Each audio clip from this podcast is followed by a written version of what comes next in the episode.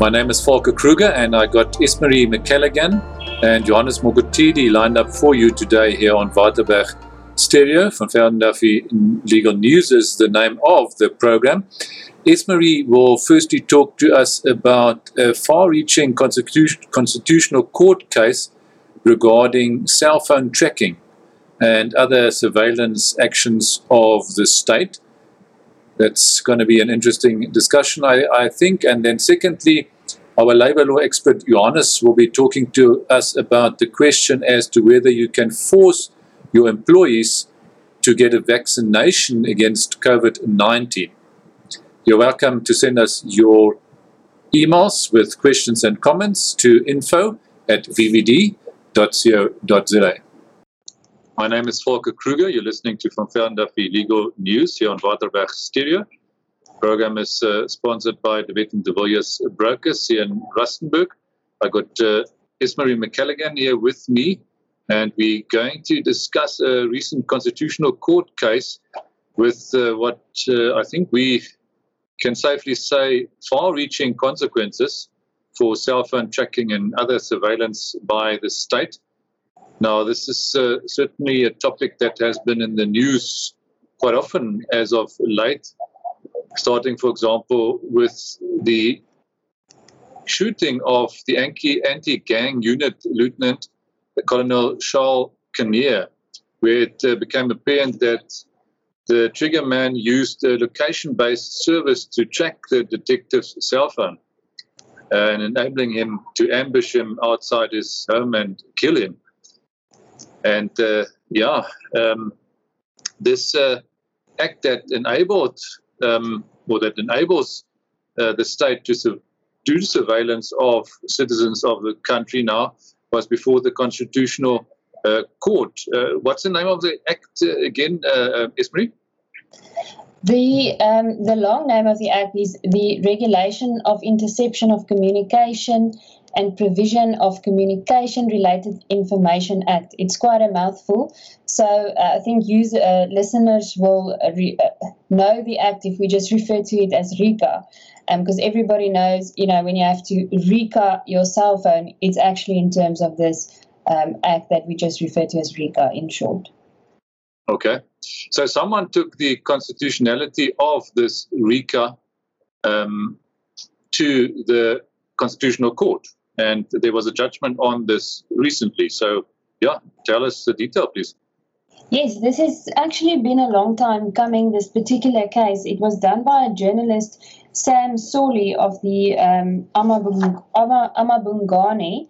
um, news outlet, um, on the basis that he previously, I think in 2008 or so, suspected that he was under surveillance but RICA actually contains a, a prohibition on anyone disclosing any information regarding surveillance. So he tried to find out whether he was the subject of surveillance, and he didn't really get anywhere until I believe in 2015. When in a different court case, the transcript of a telephone call with him um, in someone else's court case was attached to an affidavit, and that confirmed his suspicions that indeed he was under surveillance in 2008. And when he requested the basis for uh, on which the interception direction, which is the authorization to surveil, was granted against him, uh, the State Security Agency, which is the um, intelligence service in South Africa, um, did not want to provide that to him. So he then took the constitutionality of RICA to court. In 2019, the High Court actually already declared it unconstitutional, but that had then uh, had to go to the Constitutional Court for confirmation of that. And at long last, last week on the 3rd of February, the Constitutional Court uh, made its judgment on RICA and also declared it uh, unconstitutional in several aspects. All right. So, what is the effect there of how does it uh, affect people with cell phones being traced, etc.? Uh, Volker, if you'll allow me just to give a bit of um, background to this aspect so listeners can understand why this is important for each and every South African to know about this because I don't think a lot of people know about this or has much interest in this. But this act, uh, if you think, if you hear about surveillance being done, you'd typically think, yeah, well, this is not applicable to me. You know, I'm not a criminal, so I'm not under surveillance, so I don't care. This is things that happens in movies or that happens in America or, or whatever. But this is very real for all South Africans because um, there's a lot of evidence that the act and the surveillance wasn't only used for uh, criminals. The Act refers to serious crimes such as human trafficking and terrorists and organized crime and things like that. But the Act was really abused to a shockingly large extent for political gain and, and you know political power such as you know the evidence showed in the Zondo Commission, for example. But that's not even the the only commission that has found this. But the, the state also did bulk surveillance. Now, bulk surveillance, uh, to explain it in, in very simple terms, is uh, they do surveillance on everybody's communication. That includes internet history, location, all of that, and stores all of that data for no particular purpose other than what if one day we need it. So even if you're not a criminal, your private communications are being stored. And that is one of the major things that was also found unconstitutional because the law actually made no provision whatsoever for that type of bulk surveillance on everybody without any reason, just in case one day you might need this. Um, so this really affects each and every South African. Uh, your right to privacy, your right to a fair trial, your right to be heard, all those type of things um, and, you know, we should take cognizance of the fact when our rights are being infringed without any justification. So, um, the court found, in short, if I can just highlight the most important things for the purposes of listeners, is I mentioned previously that there was a pro- pro- absolute prohibition in the Act on anyone disclosing any information about surveillance. You'll never know if you are under surveillance.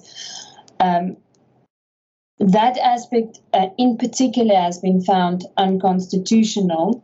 And even though the unconstitutionality of the Act has been suspended for three years to allow Parliament to rectify this, um, the court did say that in the meantime, with immediate effect, um, certain things need to be read in into the Act. And one of those things is that within 90 days after someone has been the subject of surveillance, you have to be notified thereof. That gives you the opportunity to challenge uh, whether there were any grounds or not for someone doing surveillance on you and infringing your right to privacy. Um, so that's still afterwards. So they can first do the surveillance. Uh, yes. Obviously, for for crime fighting purposes, etc., it makes sense yes. that they can uh, do it uh, giving you notice. Otherwise, it will never, yeah. never, you know, help in any sense. Um, but but then they got to notify you, no? Yes, within 90 days thereafter, unless there's a specific reason that would jeopardize the surveillance or the investigation if you are notified within 90 days thereafter. So that can be extended, but for no longer than two years in total. So at the very least, after two years, then you must be notified. And they must also go back to the judge and certify that you have been notified or the judge must give permission for that 90 days to be extended each time. So that so gives citizens certain protection then. So there's judicial oversight. The, the police, for example, can't on their own decide that the extension is justified. There's a judge that, that checks on that. Yes, yes. Um, the other important thing that um, the, the court also looked into uh, what the appli- applicant, applicants argued in this case. Remember, this was a journalist specifically, um, but they argued that with journalists and lawyers, there should be extra safeguards because journalists have anonymous sources that they need to protect, and uh, lawyers have clients that they speak to over the phone or over email or whatever. Um, and those clients have attorney client privilege. So if lawyers or journalists are being surveilled, then it has, you know, a lot of consequences if that uh, private information or, or attorney client privilege are um, being um, exposed to, to third parties. So they've also indicated that with immediate effect, this will also be read into the Act while we await Parliament to amend it to say that if the subject of surveillance is a journalist or a lawyer, the applicant must disclose that to the judge when they apply for an interception direction so that the judge can decide whether there are additional safeguards that need to be implemented um, to cater for anonymous journalist sources or um, attorney-client privilege.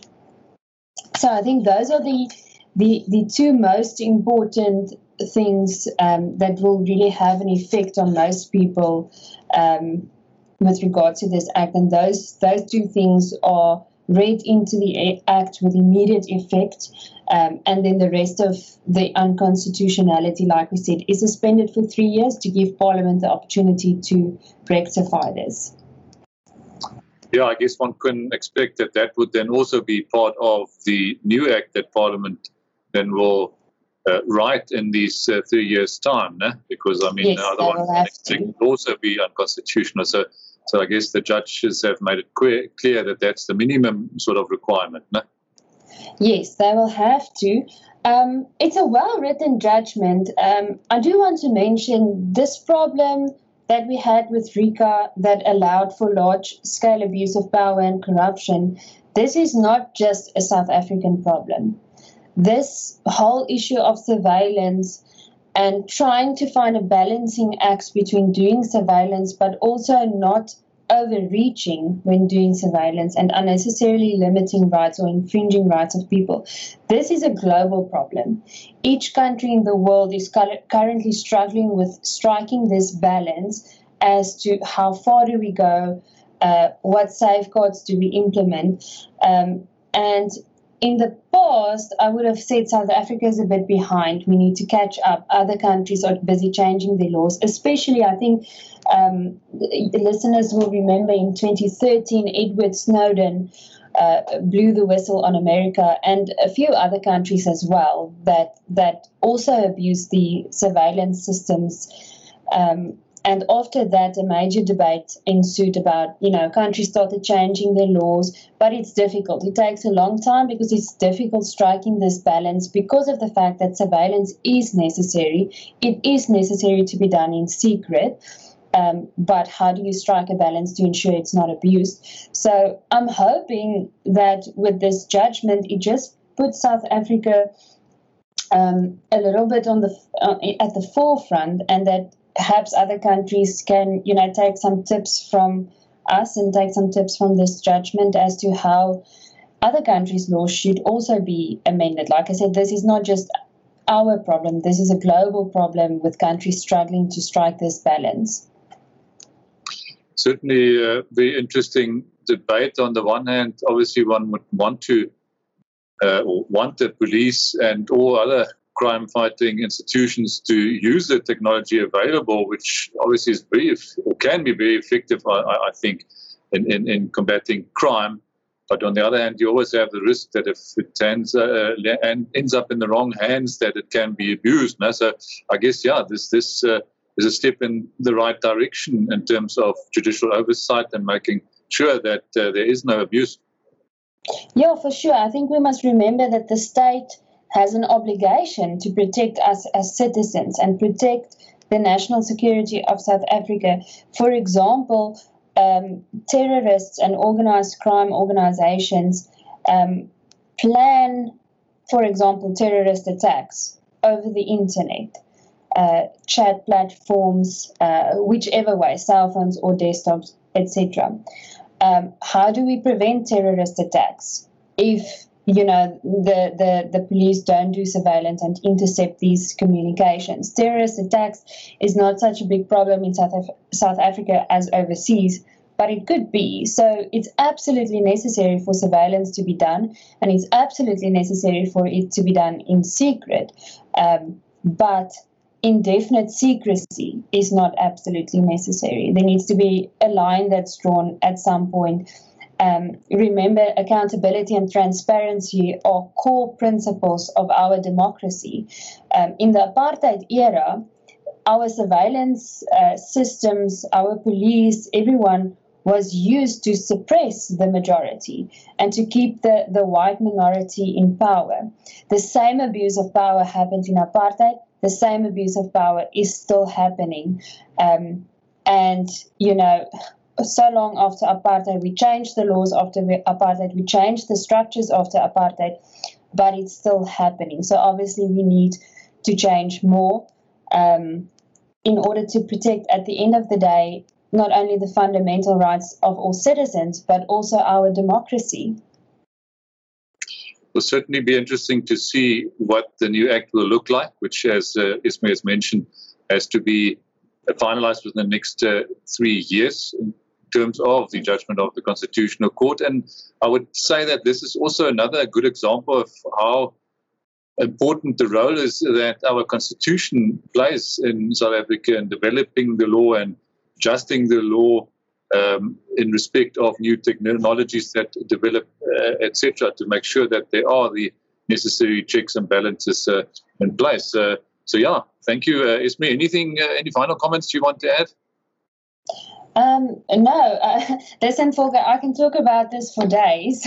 so I think it's best you, you cut me off right here. Otherwise, we, we might keep listeners busy for a while. okay, then I'll do that. So thank you, Ismay. My name is Volker Kruger. Uh, you're listening to Van Velden-Duffey Legal News from Waterberg Studio, and I have a question for our labor law expert today, uh, Johannes Mokotedi, that a lot of clients are uh, I think, wondering about. A lot of our listeners probably also. Can you force your employees to vaccinate against uh, COVID 19? Johannes, what do you say? okay. Uh, it's a very interesting and contentious question. Uh, for now, in our country, we don't have the ultimate right or no answer. Uh, but it must be remembered and noted that um, uh, when the president made the announcement in respect of the rollout for the vaccination, uh, he emphasized and he reiterated the fact that um, uh, no one and no one will be forced to undergo uh, or to be vaccinated. This is, in principle, important in a sense that um, uh, it was going to be in contravention of the Constitution Various sections in the Constitution provide right of people such as right to life, right to integrity, right to right to. Therefore, if the if it was going to be forced upon people, therefore that was that that is going to be against the Constitution. Now, uh, the question is, you as an, an employer in this circumstance, what do you do? We know for a fact that uh, in our country we don't have um, right policies or the correct policies in dealing with the questions. We don't have uh, the laws in dealing with the questions. Uh, we must all remember that um, in terms of the, uh, the, the, Employment Equity Act, specifically in Section 7, which deals with um, um, uh, which deals with the question of whether the employees could be tested for COVID. Uh, this is actually a different setup in that you are going now to be to be uh, uh, uh, to be vaccinated. Now, in terms of whether you could be tested, the, the the act is very clear and simple that under certain circumstances, the your employer could force you to because of certain situations and conditions. However, um, in dealing with vaccination, this is something which is uh, totally different. We know that uh, in terms of the National Health Act, uh, I mean, a person has to give a consent. Before a doctor examine or do something to you, you have to give a consent. Now, in this regard, a person who has to be vaccinated has to give a consent. Now, um, if the employers are to force their employees to undergo vaccination, this is going to be a contravention of a number of uh, uh, uh, acts. However, the situation is such that remember that in terms of the the law, as an employer, you are bound to uh, keep your workplace to be healthy, free from diseases, free from hazards. In terms of the Mine Health and Safety Act, you should take uh, whatever or the reasonable practical steps to ensure that um, your workplace is uh, healthy, free from disease and end. Now, in such situations, what do you do? Now, uh, I would recommend in that in such that uh, the employer should come up with uh, policies in respect of wherein they encourage uh, their employees to undergo such vaccination. Uh, education is going to, to play an important role. Incent- incentives is going to play an important role. Therefore, I have noted that in, for instance, in America, certain employees or certain employers have given their employees uh, two extra days uh, without deducting any of their pay if they are to undergo vaccination. Uh, in certain countries, I've also noted that the employers have uh, have offered employ- employees bonuses for them to undergo such. Now it's a question of convincing and encouraging your uh, uh, your employees to undergo such treatment. However, it should be noted that indirectly you can bar a person who has not under uh, who has not been uh, vaccinated to to be uh, in your workplace. You can do it such that um, uh, uh, because of you suspect that he is probably having COVID or he's got the symptoms of COVID and and and place. You will convince them, provide you with proof that they underwent um, uh, treatment or they underwent vaccination, and as such, they could enter the workplace. Uh, it is a contentious issue. I am of the view that uh, the matter will sooner or later be before courts. Uh, it will be contentious. It raises various constitutional question, and I'm also of the view that it will sooner or later be before the constitutional court for determination, and that that will give us direction. But uh, uh, uh, for now, it's important to note that um, uh, uh, uh, as an employer, education plays a very important role. encouragement plays an important role. Factors such as um, giving employees bonuses and or and discouraging them to come to workplace if they have not under if they have not been vaccinated play an important role. Therefore, uh, uh, it is very imperative at this instance that the, the employer should be very vigilant. And uh, I suggest, or I propose that they should start, actually, they should start now to encourage their employees to undergo uh, such vaccination. But very important, remember that um, the rollout is only going to be done by the government. Therefore, the employers will technically, for now, uh, it will be impossible for them to roll out such process. It will be done by the government, but the employers will have to play an important role in encouraging their uh, staff members, uh, their employers, that they should undergo or should be vaccinated for them to be free from these diseases and to encourage them that uh, ultimately the workplace will be free from any diseases and or hazards.